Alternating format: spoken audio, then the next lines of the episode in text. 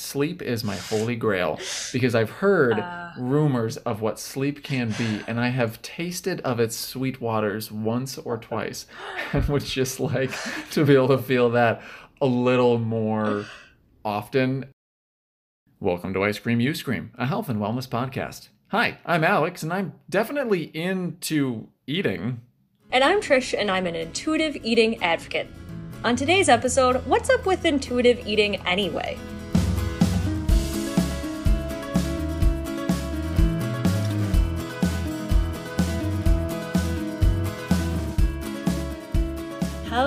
Hello, and welcome back. Howdy. Howdy. Thanks, thanks for being here. We Thanks appreciate you.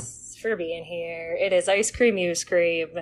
Today, I figured, Alex and I both figured it would be very uh, fitting to kind of pick up where we left off in the last couple episodes, the last few weeks, if you've been listening in. We've kind of been hinting at this concept of intuitive eating and what that is. And I'll preface by saying this is kind of a new thing, not necessarily a fad, but kind of. It's more of just a concept, not necessarily a fact or fiction health thing. Um, but it's just a concept that I think a lot of people are starting to look at in the health world. And I know I look at it a lot with my clients. So this is going to be my interpretation of what intuitive eating is. And Alex can definitely bring, you know, that outside perspective and it can kind of be more conversational. And I guess I want to say if you're listening in and you want to comment on this episode, you want to find us on social media and let us know how you think of intuitive eating, I'd love to hear because it is something that I think can differ from person to person based on everyone's interpretation of it. Mm-hmm. Yeah.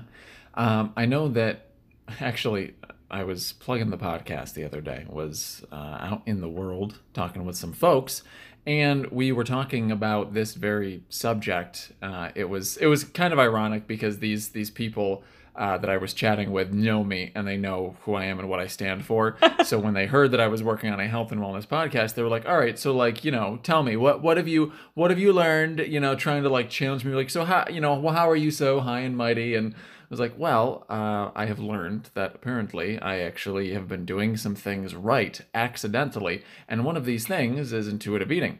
Uh, we were talking about that. And I got the question uh, so, how do I intuitive eat when, like, I I, I'm struggling to intuitive eat when I have to eat other times, or like I'm struggling to Mm. eat, you know, be mindful about my eating times because I just get so hungry when, you know, I can't be eating those kinds of things. So I'm curious to touch on this topic a little bit more in depth. I really enjoyed when we touched on this as part of our meal timing episode. Sure. Um, and yeah, just excited to see how how this all transitions.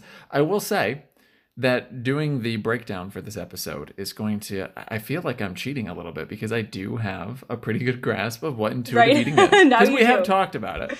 sure. Um, but yeah, I guess what's exciting is that intuitive eating really is exactly what it sounds like, and that is Mhm. essentially listening to your body because your body most of the time does know best and will let you know when you need certain things. Okay, when we need water, our body sends signals to us to let us know that we need water. When we need to eat, our body will send those signals. When we need to sleep, all of these things, our body is great at letting us know when it's time to do that. And if we can get more in tune with those natural food rhythms, it can actually be better for our digestive process. Th- That's what I remember from a couple episodes ago. Yeah. How, how was that? that was really good actually i think that was really awesome and it actually reminded me that there are a couple things that i wanted to review last time i was like there's leptin and there's ghrelin and there are hunger and fullness cues and i couldn't remember which one was which and um so leptin is the hormone that is made by our fat cells that decreases our appetite so that's fullness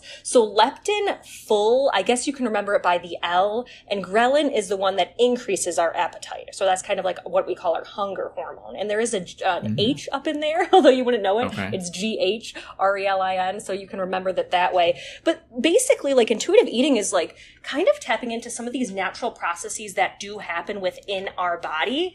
Um, and I think it's important because although I'm a health professional and I respect science and health, I do think that we are all the best advocate for our own health and we have the mm. most authority over our own bodies and we shouldn't have to listen to science or health or, or anything really in one specific way. Um, and our body really does know what it needs, right? Mm. Um, so that being said, I think this is also important because as we break down, you know, how people get it wrong and people get it right, I do want to address this fact that intuitive eating is kind of anti-diet culture right? It's kind of anti right. doing things one specific way and kind of anti food rules. And this is becoming important because there is this condition. It's not really a diagnostic term yet, but it's kind of in the other specified feeding or eating disorders category. And it's called orthorexia. And it's basically a disordered way of eating where people are too almost obsessed or worried about eating healthy that it becomes unhealthy, right? They become so obsessed with food and it's really kind of develops a really unhealthy relationship with food. And I have seen this in people who are trying to lose a lot of weight, and I've also seen it in people who are trying to heal gut issues as well. Um, because, you know, when we care too much about food, it can just become more stressful. Mm-hmm. Yeah, I. It I'm trying to think back to this discussion that I was having, and there's another question that I almost didn't share because I wanted to save it and get like a jump start on the uh, final scream. But I feel like I do want to share just in case it isn't part of the things that you plan to talk about, and I I, I feel like it it is. It is. I think that's okay. part of why I'm uh, okay sharing it. Uh, but it's this idea of what if I'm listening to my body and my body is telling me to eat more than I feel like I should? Like my body's telling me to eat yes. meat, meat, meat. And I, I, feel like that is something that we touched very briefly on the last time we looked at this topic. And I okay. have to assume that that's something that will probably be in our Get It Wrong section. But in case it's not, yes. Uh, I would be curious for that as well. Okay. I think that's a really, really, really important distinction, Alex. And I think that's definitely will be in that section. Um, so yeah, we can get started in just a moment. I kind of want to define intuitive eating. Intuitive eating means using your intuition to really listen to and honor your body. So this can be based off of your own personal experience, kind of where you are currently with your health, your current desires and goals. It could be based on the past tendencies that you've had that you've learned about. And we'll kind of dive deeper into this. And it can be kind of your personal goals for the future as well. So essentially it's using your body to kind of you know, access all these different things that work best for you. Basically, if you could think of one way to describe intuitive eating, I think it's individualized.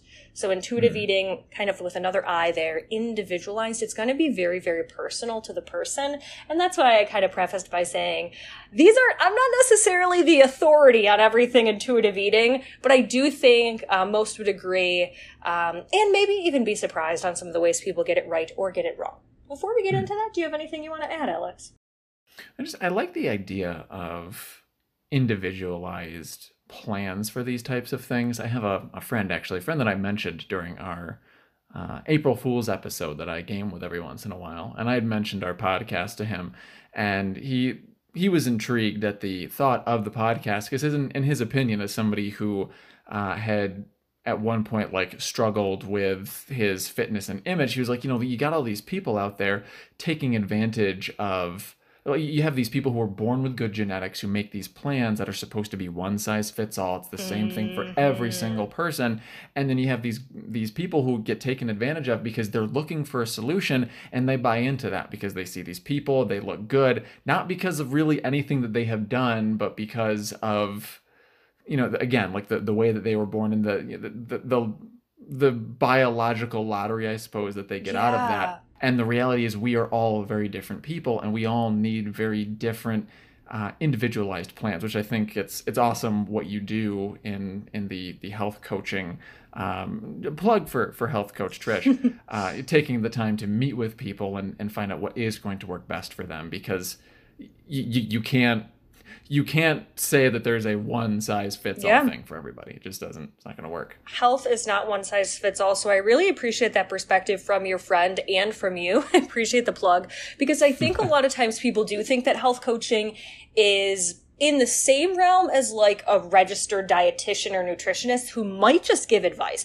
I think mm-hmm. any good health professional, whether you're a doctor, a practitioner, a nutritionist, should really be finding the right choice for the client or really asking the client what they want and what they need. And that right. is the basis of coaching though. So it really is not a lot of advice giving. I do a lot of educating on here because Alex and I have backgrounds in education and we love doing this. Um, but I also want to say that I think it is appreciate, I appreciate that we can have this conversation because as much as we joke about you and I being different, I'm not so much, I don't fully identify with that hardcore hustle bustle fitness world. like, mm-hmm. I really don't. Um, and you're not as, as close minded to health as you think, Alex. Like, I think you're more conscious of it than you think. Like, yes, you like more ice cream than me and stuff, but you are very open minded. And I think you do care about your general life, right? And this might just be a part of it. You might not be as fascinated by health as me. But so that's why I think it's going to be a fun conversation because we're different enough, but also like alike enough, you know? right. Yeah. yeah. We, we do overlap in in certain key areas. Exactly. And, and that's why this podcast is happening. So. Exactly why don't you take us away with why intuitive eating is important?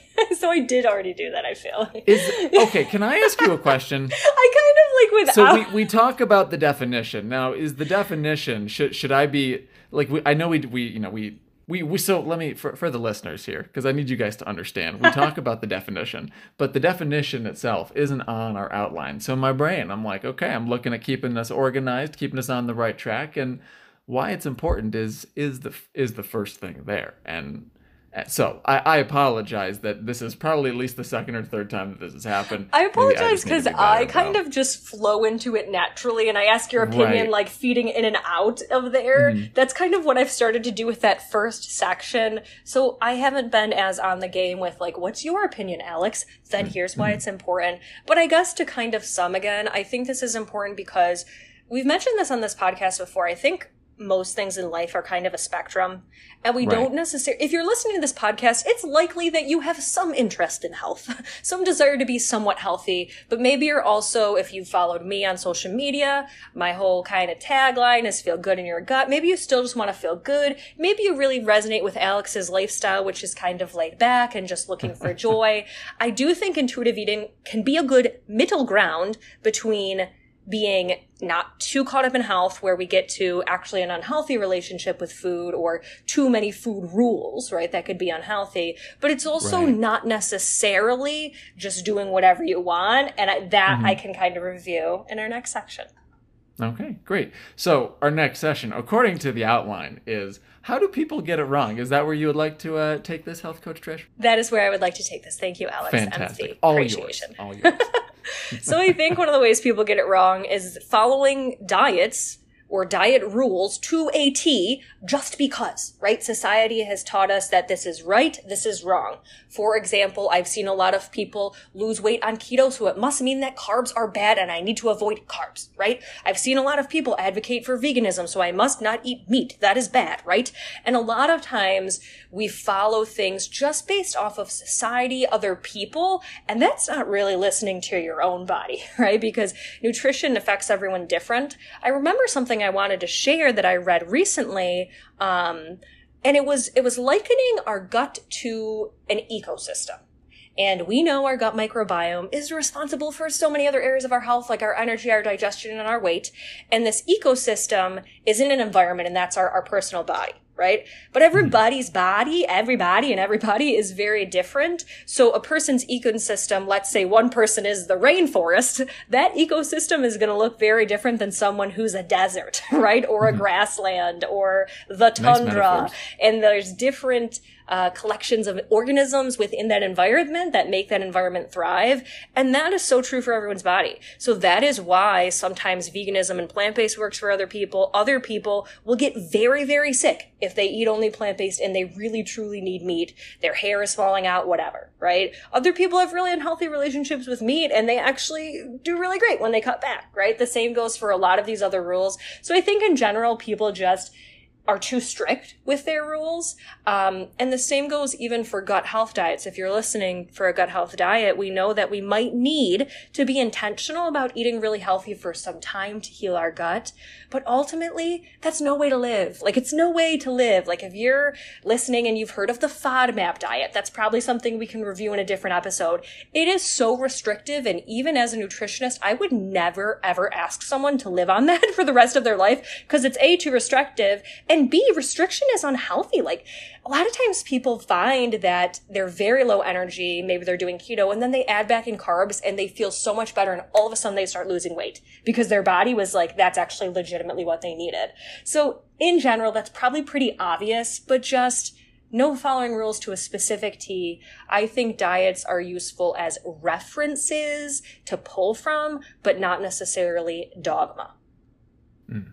Mm-hmm. Yeah yeah i think that definitely ties into that i that idea of yeah like reference but not everybody's going to be the same and you should never make that assumption. I almost went off into a huge tangent on like education. I don't want to do that because i'm sure we have enough things to talk about here but like yeah that well, you're, aren't you're there, different, and aren't there good. parallels to other areas of your life here, right? And I think you've asked Alex in a previous final scream, like you can be. There's this concept of intuitive living too. So when we're Right. talking about this, you can absolutely use this example and equate it to other areas of your life. For example, how much you want to move, how do you want to manage your stress, and like what does your mindfulness practice look like? What does your Right. relationships look like? You can use these principles of basically intuition for a lot of these other ones. We're just using eating and diet as an example.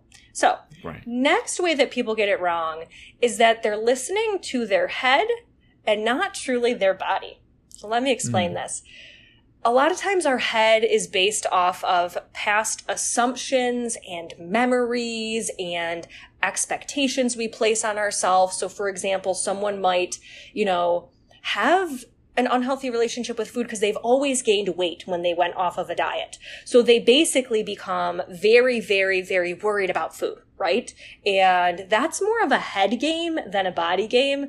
So they might be in this like, you know, low sugar, low carb thing, but then they might actually have low blood sugar and their body's like so sluggish and their body's giving them the signal like, come on, you're really craving carbs. And maybe that carb or that sugar craving does mean something. Maybe you do need it, right? The other way that this works is eh, with our brain, we have chemical reactions or chemical based memories from food. We've talked about this. We know food can release dopamine and serotonin, which are, are Mm. motivating uh, Mhm. neurotransmitters. So sometimes when people say, like, gosh, all day I've just been feeling like I'm craving Oreos. I'm really craving Oreos. Your body probably doesn't really need Oreos. That's probably more of a head or brain based thing because in that moment, if you think about it, your head or your thought, your brain is probably going off of all the memories that food tasted so good or those Oreos specifically tasted so good, right? Um, and it's not really basically using our head or overthinking or getting trapped in memories and things like that is kind of the opposite of intuition. Intuition truly is a body feeling that kind of comes from our gut. We know our gut and our brain are directly connected via that vagus nerve.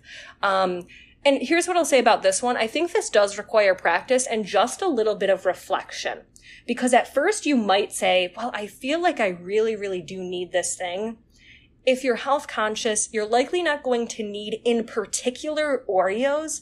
But let's say your body really is like, you've kind of been starving us from sugars and anything pleasurable and we need a little bit. And instead you opt for like some fried bananas. You fry some bananas in little coconut oil with cinnamon and you make yourself a quote unquote healthier treat. And that actually served your body much better, right? So that's kind of really listening to what your body would need. And I'm going to expand on this in the very next one. But I'm curious, did I kind of describe that the right way, Alex? Or is there something, anything else you would add uh, to kind of base, I don't know, to sum up what I just articulated? Because it was a lot. It's interesting because there's a question here that I did add to the final scream and that I'm excited to touch on because of some parallels between this and our our previous work. And I'm trying to figure out how to broach this without necessarily touching on that topic, but I feel like like trying to relate it back to my own experience. I, I feel like this could definitely be a thing that trips people up because there is a fine line there as I think back to like, okay, you know, what what's the difference between wanting something because I want it and wanting something because I need it? Mm. I think there is a difference there, but I think that it is a very fine line and is like differentiating between the two of them is likely something that might need to come with practice. So if you're yeah. listening to that difference, you're like, okay, well, how in the world? Because yeah, I, I feel like differentiating the two of those things is definitely something that could come with practice if you're not used to this. Yes. And like I'm, I'm trying to figure out a way. Oh, here, here's a question that I can give to you that I sure. won't say for the final scream. How are, are there situations that you can think of that could simulate that head feeling mm-hmm. versus mm-hmm. that body feeling? Because I feel like the body feeling mm-hmm. is not really something that we can cause to happen unless we're like intentionally denying ourselves something mm-hmm. in order for a body to say, "Hey, we need this thing." So, is there a way that you can simulate that type of head reaction as a coach mm. to like help a mm. person figure out the difference between the two? Yeah, so it's interesting because my brain just went five different places. And part of me is thinking that I want to kind of first re, not retract, but maybe re-say this statement that people get it wrong by listening to their head more than they listen to their body or they mistake they mistake it for that. But i guess what i want to say is sometimes intuitive eating is maybe listening to your head and honoring it from time to time like just honoring your pleasures. And i guess what i'll say is in the ways to get this right because we like to go in this structure and we don't do it necessarily like wrong right wrong right I think some of my examples might help there, but I do think one of the things that um, I do with my clients is two different things. One is creating our own hunger and fullness scale. So the hunger scale is going to be true hunger, right? And kind mm-hmm. of writing down the actual sensations in the body. And sometimes I ask my clients to not eat before our sessions, like if we can have it during that time, like don't have your night snack or whatever. And we're going to eat it together. We'll snack at the end of our session, but I want you to maybe come a little bit hungry. And let's really write down down every single sensation we're having right now so we know true physical hunger, right? Let's write down the specific cravings we're having and why, right? If you can mm-hmm. link those cravings back to something that you did just for fun that you felt bad afterwards, that would likely be something that does not serve your body, right? Mm-hmm. If you can link your craving back to something that you had and you felt fine and you felt really good afterwards, like you indulged in whatever, fill in the blank, and you felt okay, that's probably a food that does mesh with your body, and that's like an okay indulgence to have. Doesn't mean you can't ever, ever, ever have that thing. Remember, I'm coming from clients mostly with gut issues. Let's say, right. you know, we're talking about one thing and it made us really bloated and like whatever. Maybe you save that once a year for your birthday, whether this is cake or something. But like, if you have cravings for that again, we know that's more of a, a memory, like, feeling pleasure based thing, your body doesn't actually like that food, right? Mm-hmm. Um, so that's probably not true intuitive eating or truly honoring your body. Because mm-hmm. to kind of continue on this, well, I guess I'll, I'll backtrack just a second. The other really good thing to do, another thing I do with my clients is called emotional brain training. And that is where you check in with your emotions before your meals. And I guess I am sticking at, kind of skipping ahead here, but I'll just say you asked about this even last time, Alex. And it actually is going through like I feel statements. And it's like, I feel sad that, I feel angry that, I feel annoyed that. And then you switch and you say, I feel grateful that, I feel happy that, I feel secure that and you're kind of checking in with your emotions before you eat because if you can kind of leave some of that baggage, the sadness, the annoyances, the things that you made you frustrated for the day, you might then be able to touch in with what your body needs more versus mm-hmm. what your brain just wants, right? Because if you're coming in right. very emotional, then you will likely crave specific food. So, so then you can really tap into what your body's really craving and not so much your mind. Um, okay. But I appreciate this because it made me think that when I'm saying people get it quote unquote wrong by listening to their head, it's just that I think we're trapped in our heads and our memories and our pleasures around food more so than our body when it comes okay. to health. So it's kind of just as a rule of thumb trying to tap in with your body. so okay. did that, did any of those things answer your question? I think so, yeah. And it did spawn another question for the final scream that might be able to help uh, clarify that even further. And Okay. I am going to keep that one secret because if I just keep giving you all my questions, then I'm not going to have anything for the end. Right. Exactly. I will. I will definitely bounce it back to you uh, to to continue looking at this this second section. Sure. Okay. So I think the next way people get it quote unquote wrong is by not honoring or respecting what their body really needs or does not need. So, Mhm. for example, like I am gluten intolerant. We've talked about gluten intolerance. My body really doesn't ever need bread, right? But sometimes I crave a grilled cheese. so I'm not Mm. going to eat, go out and eat a grilled cheese that's made of gluten bread, right? Because I know that that isn't really going to be honoring or respecting my body. Because even though it can give me pleasure in the moment, I know it's likely going to make me more sick afterwards. But Right. maybe I can be more of an intuitive eater instead by respecting that I'm having that craving, whether or not it's a head craving or, or a body craving, and say, I'm going to go buy some gluten free bread. I'm going to get some cheese. I'm going to take some Lactaid. I'm going to more honor my body and doing this in a way that I'm listening to my craving, but doing it in a healthier way and make myself a gluten free um, grilled cheese, which I just had the other day, by the way. So I think that it's, um, and, and the reason I'm putting this in here is because sometimes people say, well, I'm just gonna like give my body what it wants or my brain or whatever what it wants and eat the Reese's, but then they end up feeling like crap after.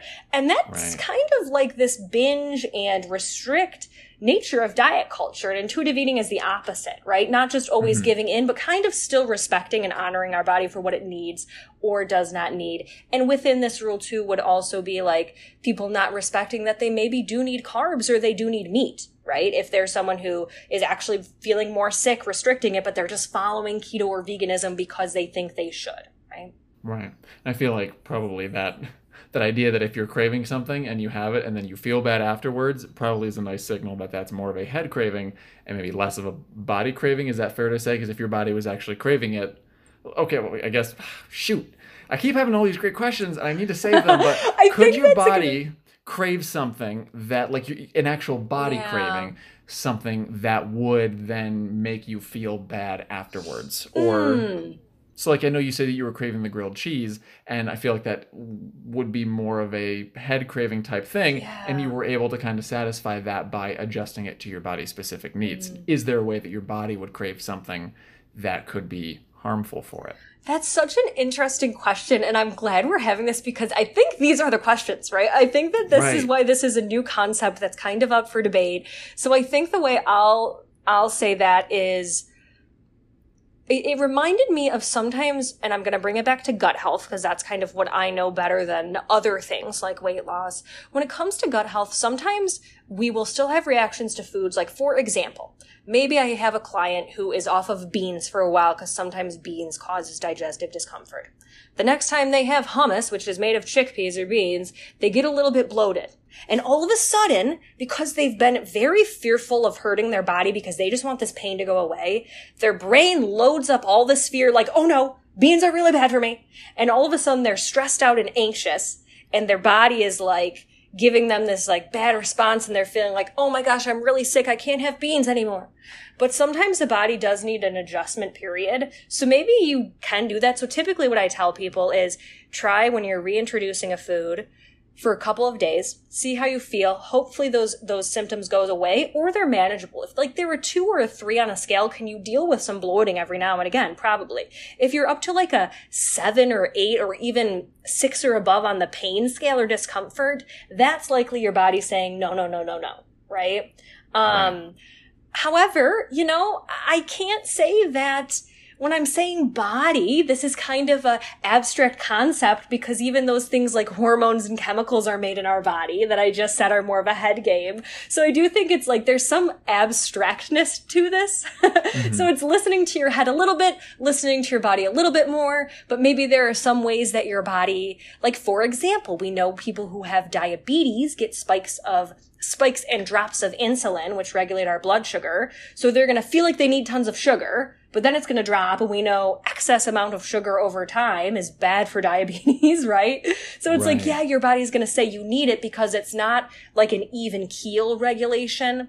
So I guess what I think is if your body's in a somewhat healthy state and you're in this even keel regulation of blood sugar, gut health, whatever it is, your body will likely know if you mm-hmm. kind of are in a d- disease state like bad gut issues, diabetes, you're in the midst of your weight loss journey, your body might be confused and just need time to adjust. So I will say that that's part of it. And I, that's why I think ultimately we call it the practice of intuitive eating because it is a practice. I think it differs from diets because you go on, you go off of those. I think intuitive right. eating is kind of like a lifelong practice. You continue to kind of see how you feel and you practice listening to your body or head for a while. But then after a week, if that way of eating doesn't feel good for you, then you adjust right? Right. I think this again just ties into that idea of there is no one size fits all. And some yeah. of these questions that I've been asking, admittedly, are trying to like generalize that whole process. So, you know, it, it's charting a middle course between yeah. the head cravings and the body cravings and adjusting that as it works for you because yes. your your middle path is going to be different from someone else's middle path. Exactly. I love that. I love that, Alex. And that's why I think we need to ask these questions, though, because if you are someone who wants to be an intuitive eater, these are the questions you need to ask for yourself. And like, like, you know, Alex mentioned, you kind of chart your own course here and you find your way. yes. All right. So, how else can people get it wrong, Trish? Okay. Last couple ways that people can get it wrong is not having any sort of plan or guide or experience for future goals. And this goes for the people who do have a health goal. Like maybe, maybe Alex's only goal right now in his life is to just enjoy food and ice cream, right? but if you're listening in and you do have a goal to have a healthier gut, to have more energy, to clear up your skin, to lose weight, it's nice to have some sort of plan. So it doesn't necessarily say you're willy nilly pulling like from, uh, like you're never planning any sort of meals. Like you kind of say, Hey, this week I was at the grocery store and the cheese looked really good. And for some reason, I think I want to try that. That's fantastic. Let me try it out this week, right? Versus just not having any plans. I think, again, this one is up for interpretation because some people's way of intuitive eating might be no plans or rules at all. But I think it doesn't by definition, intuitive eating doesn't mean that you don't have to have any plan or guide. If you're someone who wants general, like I have general guidelines, I mostly avoid gluten when I can. I avoid dairy about 80 to 75% of the time. Sometimes in my life, I'm like, I'm only avoiding it 50% of the time. And then the same goes for things like sugar. Like I continue to adjust, but I know I feel my best when I'm 95% gluten free and 80% dairy free. So those are my kind of general guides and I kind of adjust as needed. So know that that can be part of it. People get it wrong by just thinking it's no plans whatsoever, right? or that like you're right. a bad intuitive eater if you have any sort of guidelines, and that's not true. mm-hmm. Yeah. Okay. Yeah. Okay. Yeah. Last one is not eating mindfully or listening to your body's hunger and fullness cues, like we said last week. So I think right. people might say, like, you know, um, I'm intuitive eater, but they're they're still like shoving food down and they're overeating, and that's not really listening again to what your body really could be telling you. Like you could totally maybe eat whatever you want, but I do think it's very important for your health and to listen to your body by practicing mindful eating. I think we denoted that last time, so it's probably not a surprise. But I think that just goes hand in hand. Again, I think it's a strategy and part of intuitive eating. And I think that's a tip that people can use to find these things out. I think when you slow down and you tap into your body through mindful eating, then you're going to be able to find do you always need dessert after or do you not? Or if you're doing that, then you can really recognize if your body is like, hey, it would just feel really good to have a dessert versus I shoved my meal down in five minutes and now I don't know, but I feel like I just want to, you know? so I do mm-hmm. think it's a strategy to use within this practice and it'll probably help you get to know your body better. All right. Excellent. If you want to learn more on the concept of mindful eating, you can check out the last episode of Ice Cream You Scream What's the Deal with Mindful Eating, brought to you by yours truly, uh, Alex I like to eat food Rodriguez and Trish, I like to be healthy Whetstone. Yep. I, that's, that's you know. That's a little I, plug. That's our advertisement. Yeah, yeah, totally. All right. Well, speaking of advertisements, why don't we take a quick ad break and then we'll jump back into the discussion with how people get it right? Sounds good.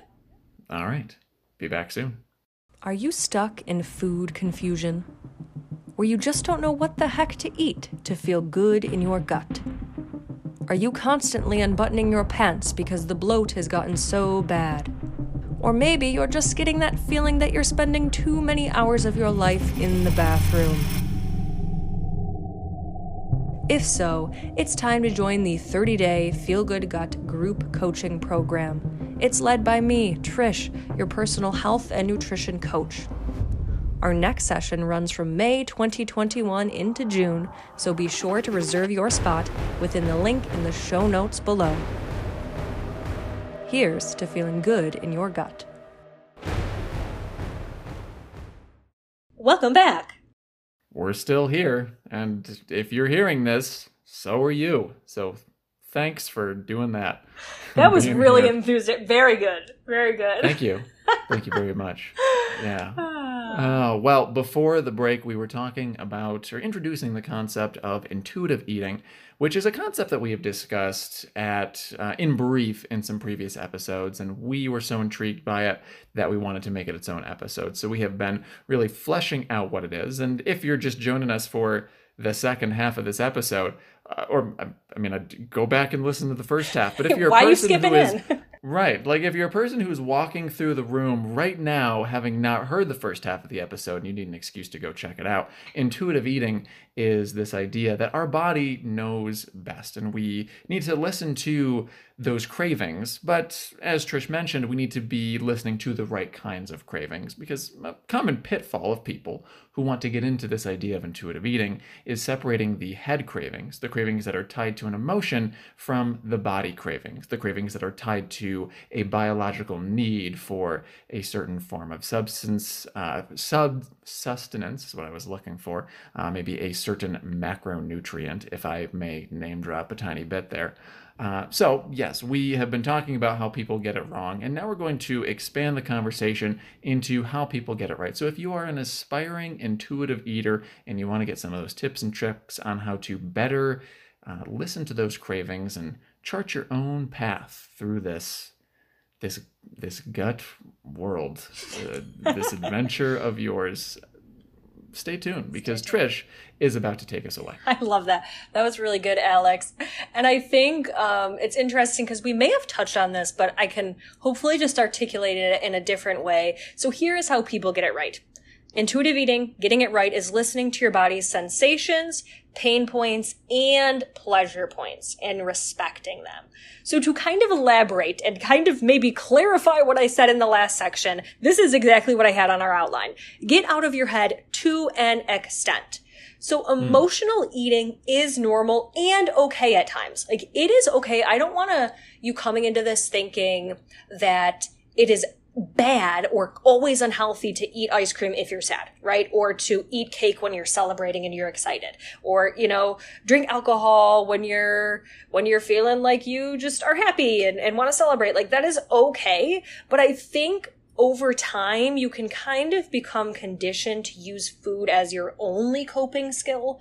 So my, my kind of point here is that oftentimes our body needs to be nourished or to cope with that stress, that emotion in different ways. So one of the things that you can do to be more of an intuitive eater is if you're noting this, you're practicing that, you're getting out of your head and you're thinking, Hey, I might be eating this or craving this thing just because I am emotional. Let me just see if I can go for a walk and see if that helps. Let me just see if, you know, a lot of times we have sweet cravings and sweets are sugar, but maybe you're just like looking for some sweetness in your life. So like you do something creative and you, you make like a really wonderful picture or something and you listen to music or like you cuddle with your loved one and like that And then sweetness. you eat the picture. But then you eat the, yes, exactly. And then you eat your loved one. Yes. Right. yes. you might find that like there's there's a saying and i don't know how it goes but like we consume all day long and it's not just food. We consume hmm. entertainment we consume a lot of things and again this practice of intuitive eating can go to intuitive living. Sometimes the foods we eat can be toxic but sometimes the media can be toxic. So maybe mm-hmm. you're turning to food and you're turning because you're like stressed out by the news. And it's like maybe instead if you change it up to like a lighthearted comedy or you read instead or you just have uninterrupted conversation with the person you're eating with, you might find that those stressors and those emotions aren't driving your cravings as much. And that's really listening to and honoring your body because then you'll kind of know better when you really just want sugar for the sugar and it's, it's like not for some other reason. So does that like make sense at all, Alex? Do you think, um, that makes Yeah. sense or what are your thoughts on that? It does make sense, and it, it that idea of intuitive living and managing your consumption, not just as it relates to eating, but across all things, reminded me of that dark time in my life where I was student teaching and working a social job and had to like cut out Game of Thrones because there was so much negativity from like so much social negativity from student teaching and then going to waitering and dealing with all of the finest people, he said as sarcastically as possible, and then going back to be like, oh, look, and now another sad thing is happening. I was like, I can't, I just can't do that because it's making. So that's how I found Parks and Recreation, and it was one of the oh, best. Oh, really? moments of my life. I Yeah. love that. Yeah, That I was looking so for something good to watch. Yes, and you know what? You know what? Ah, we can't get into this right now, Alex. I like Parks and Rec. I do like Parks and Rec. You know I do. Mhm. But you know I, do. don't like it as much as my favorite show of all time, The Office. I do. And, and I just have to say, I like them both, and I might have to get Christian to watch Parks and Rec because he hasn't watched that one yet. Um, so that might be one of the ones we rewatch soon. I'll soon. watch it with him.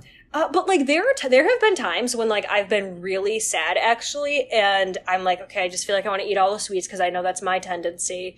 Um, Mhm. But I do also know and respect that if I eat too much, and sometimes I recognize that like. I, I can overdo it and then I'm going to feel crappy, right? Because of my gut issues. That I just like would have on speed dial almost around save my um, little bloopers of The Office, like season three Mm, bloopers. And I mhm. watch those and it's like that little pattern interruption can Mm-hmm. sometimes be enough to be like, I did get pleasure. I did get that dopamine rush, right? That's a way, that is something that actually is bodily, right? In our body and our brain, we're releasing this dopamine, right? Um, but we're not necessarily always turning to food. So I think it's like recognizing that food is nourishment, food is pleasure, but it also doesn't even necessarily have to be everything in your life. I do think intuitive eating is also like looking for other intuitive ways to nourish your body and to consume things that serve you. I wish, and I have to look into copyright claims more specifically because I, like, I don't know if you can see it, but every once in a while when we are talking about these topics, there's a moment where you say something and then it all starts to click together. And I wish that in these moments I could play Kronk from The Emperor's New Groove. And I'm going to do my best impression of it, and you can laugh at me. Uh, I'm not going to do it justice because Mr. Warburton is just absolutely incredible, but that, like, oh yeah, it's all coming together. I, I wish I wish we could just play that like at that moment. Like I could just get that clip from YouTube or something and then put it into the episode because it just happened as Like you were talking. Right. And this idea of like separating the head craving that is tied to the emotion, because if you can differentiate those two things, then, and I mean, I'm going to relate it back to our field, like our prevention field. We're constantly looking for the anti drug. What is something that you can do instead of using a substance? So instead of using a substance to deal with your stress, here are some stress relief techniques. We can apply that to the field of eating. Like, what is your what is your anti food essentially? If you find that you're Yeah. eating too much, why are you eating? And if you find that you're eating to fill an emotional void, what are some other things that you can do to get that positive emotion that aren't tied to food? Like watching something, engaging in a hobby that brings you that same joy, talking to someone. And that it clicked. I want you to know it clicked. and and I'm I'm feeling good. I love it. I love it, Alex. First of all, that Kronk was very good. It was very good. I really, really Oh, liked that. you. We had a friend in college, uh, Christian's old roommate, that actually did probably the best Kronk that I've ever heard. You were very close, but I, I might have to show you. He's very, very good. Um, but that was also a beautiful way of articulating it and kind of summing up that section. So I Hmm. love it. I love it. I love it. Um, so yes, yes. Okay. Yay. Okay. I just have a couple more ways you can get it right. And the Sure. next one is to make your own guidelines and plans that work for you. Pull from different exper- experiences of your own, schools of thought that you resonate with, and leave all the other, for lack of a better word, I'll say bullshit behind. Like if you are someone who is health conscious, but you read something, and this is where the intuition really comes into play, and you read a new health study or you see an influencer and like, this is the best new way to eat or the best new dish or this is the best new health thing or whatever. And for whatever reason in your stomach, you're just like, you get that gut feeling of like, ugh, that just doesn't feel like that would feel good or that would be too hard or is that really necessary? And you're just coming to question and you have that feeling that it's not for you then don't do that thing right? But if you get really excited because you are really passionate about saving animals and, and you really want to try out veganism because it just feels really good for you fantastic. If like you again just pull from your own experience experiences and school of thought but like see which ones you resonate and kind of just feel good for both your body and your mind. Hmm. And your like mind. Um, I got two more. Sure. Two more. Okay. Keep it going. I'll keep going We're with the flow. roll. On a roll. The next one is, of course, be flexible as well. I think the ways that people can get this right is knowing again, your diet doesn't have to be dogma. Diet, I, I love and hate this word. I kind of have a love hate relationship because I think diet technically by definition is just a way of eating, but we've defined it in our society that it is something that's strict and people are like, no diet. And it's like your diet or your way of eating, we can still use that word. It's not necessarily bad, can change over time. As long as you see it as flexible and fluid and as adaptable, maybe you see it as a spectrum and you recognize that you'll maybe slide on the scale over time. I think that's true intuitive eating. Knowing that there's times in your life when you you you truly aren't feeling your best and you want to go more towards the health side versus there time when you want to celebrate more and indulge more and you're more focused on pleasure then know that you can kind of slide along this scale and just find that comfortable middle ground for yourself so that is that and you know of course one last tip as we as we already put the plug in eat mindfully whatever you're going to eat do it mindfully mm-hmm. Yeah. And again, we can just we can tie that mindful eating back into knowing why you are eating because that's what mindful eating is. And to summarize our last episode in like 20 seconds, it's that idea of being aware of why you're eating and how you are eating. So if you are analyzing that process and, you know, can say like I'm eating for this reason, you know, is there a better way that you can be getting something? Is there a better way that you can be getting this feeling than, you know, with the food? I love that. Why you're eating and how you're eating. That's eating mindfully. That's a perfect way of putting that. Alex Rodriguez said that. Alex Rodriguez, very Trish much. Whetstone.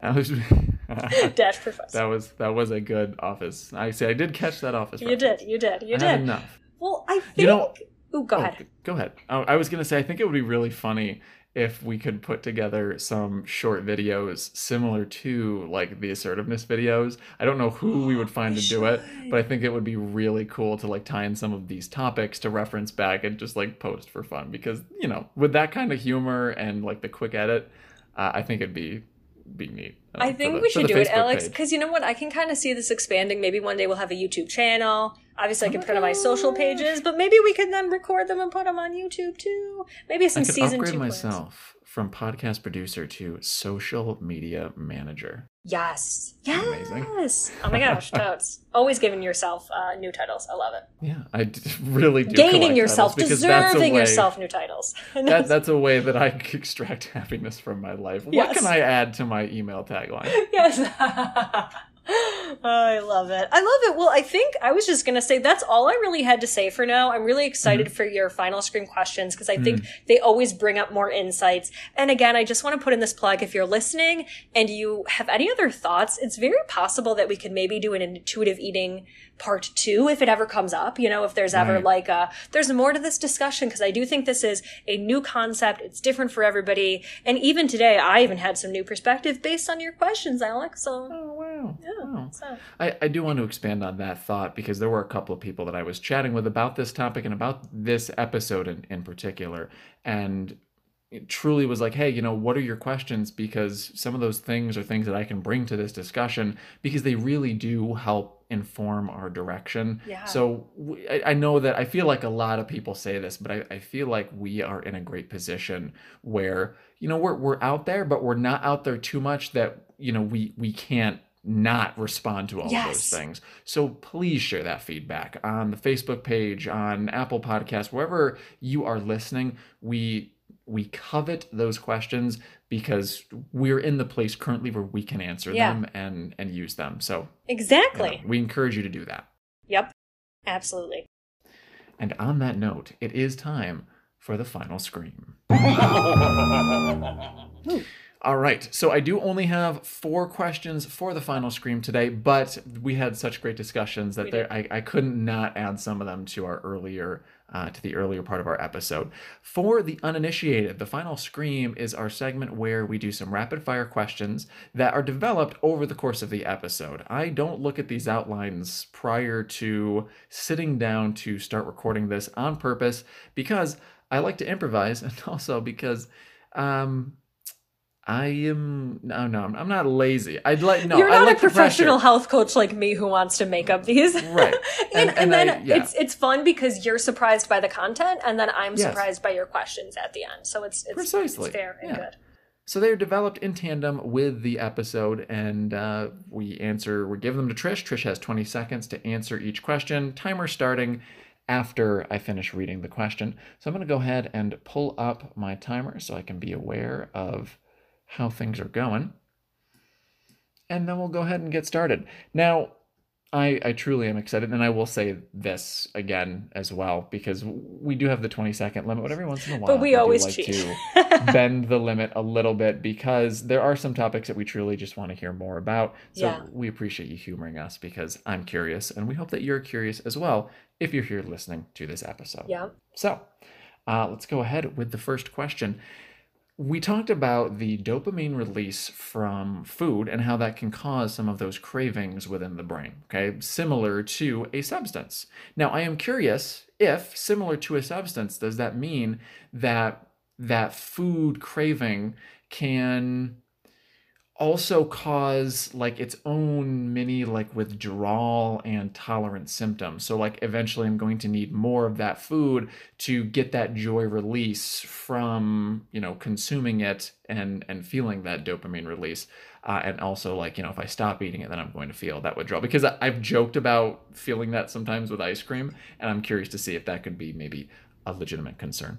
Absolutely. I think this is a great question because what we know from food addiction research is that it's very much parallel to substance use addiction. So yes, mm-hmm. people can kind of withdraw from sugar, for example, and have a tolerance where they feel the need to have more and more and more. And most of this goes off of our insulin response as well. Oof. All right, there you go. You always like when it gets down to like the five or six second mark. I'm like, oh, there's no way she's gonna do it, and then you just you wrap it up so succinctly. I'm like, okay, all right. I was surprised. Well done, well done. Thank you. I suppose it, it does make sense because like a lot of the regulations and things that come down from like for substances and things like they come down from the FDA, like it's the Food Yeah. and Drug Administration. It's like they go you know, very closely linked. So And I guess I'll just sense. say if there are food addiction specialists listening in and you want to guest and provide more insight, this Oh, is yeah. what I know from my education and training, but I certainly don't necessarily think, even though I used to be a past substance use prevention specialist, I am not a food addiction specialist. So that Mm-hmm. as far as what I know, but I think there's probably more to even learn here. So that was a good question. Absolutely. Absolutely. All right. Can a head craving cause a gut craving? I'm going to clarify this before starting the time. So, like, this thing made me happy. And, like, we know that we separating that head craving from that gut craving can be tricky and, you know, requires that that balance and that that experimentation and testing. But could it be that wanting the thing in your brain not only causes a craving for the emotional release, the dopamine release, but also turn that into a body craving. So your body feels like you know you get the stomach burbles for it as well. Yes, I ooh, I'm not going to be able to articulate in this in 20 seconds, but there is research that basically when we crave something in our head, that cephalic phase of digestion, we can have cephalic responses where it starts our stomach acid, prepares us, and we actually get that physical sensation for that food. Mm, okay, awesome job, awesome job. I was Yeah. honestly wasn't sure when the time was going to end because I do this thing where I get so excited that I click the button too fast and then I start and stop the time like four times in a row. I'm like, okay, I guess there's no timer, but that was good. Yeah, you know, we this is really interesting because I just learned about something. It used that word cephalic. It was with head, but it was like cephalic carb cravings and it was like that some people are so almost quote unquote addicted to carbs that just Mhm. looking at them can cause our wow. body to crave them so i might i might have to write a note in our notes here to bring some more information to our, our episode next time but as far as i know the answer is yes it can kind of create physical cravings in our body as well and that's why i think it's just important to come back to the root cause of that craving like was Mhm. the root cause because your body didn't want or need it or was it because you've been conditioned over time you always used you know fill in the blank to deal with your emotions you know Right. Okay. Now, this is a question that stemmed from a conversation that I had with a person in real life. So, again, send us your questions. Uh, but how do you deal? So, if, if you're a person who is trying to refine your ability to intuitive eat, okay, but you find that you are dealing with cravings that want you to eat too much, and you know that those cravings are going to cause you to eat too much, do you have any tips or tricks for mitigating that or dealing with that so that you're not experiencing them so often? Yes, I'll start by saying it's a process over time, but I like to give my clients food, come up with food and non food controls. So a food to substitute or a food that is definitely something they're going to just indulge in, but then also having a non food way of coping or dealing with that food, mitigating that eating. Um, so it's a mix of both. I knew that was, Okay. that was going to go close. That was good. That was good. Yeah, All right. Excellent. Excellent. I appreciate that. sure. And finally, uh, how, as always, how does this topic relate to ice cream? Oh gosh, I think that you can you can definitely eat intuitively when it comes to ice cream if you find that it works well with your body and it's just honoring it what you want, but at the same time I do think it's one that we can fall victim to that might be somewhat of a head game, so you just have to practice and find out for yourself.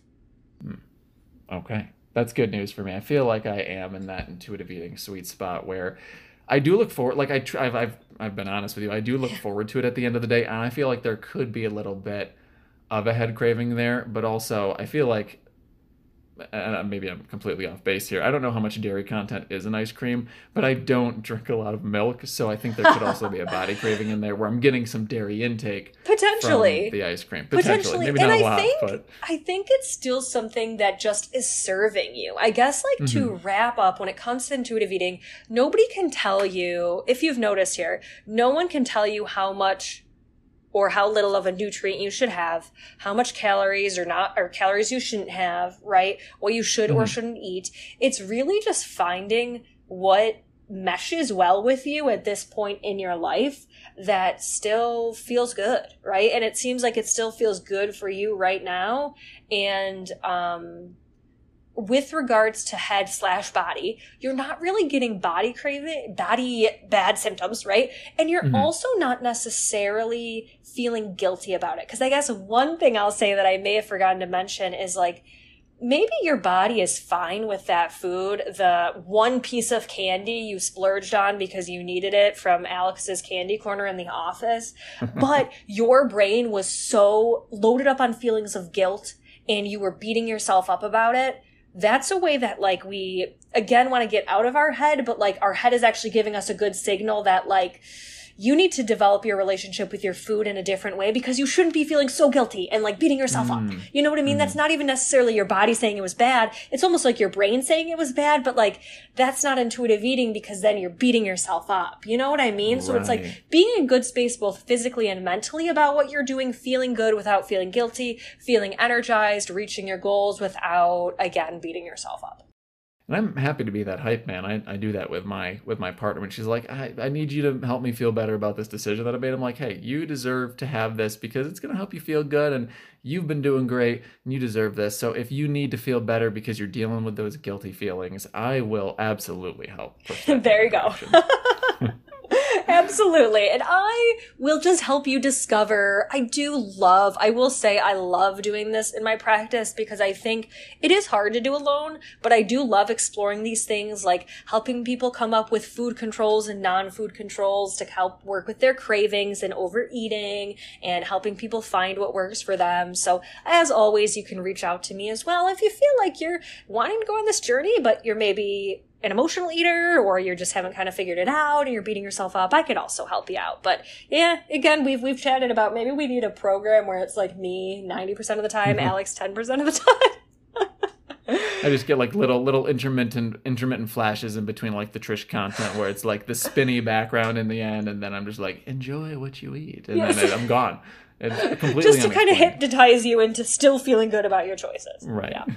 Love it. All right. Well, thank you, Trish, as always, for your expertise, and thank you to our listeners for being supportive and for encouraging us to continue doing what we are doing because we truly enjoy it, and we hope that you do as well. Any final words, Trish, before we end for today?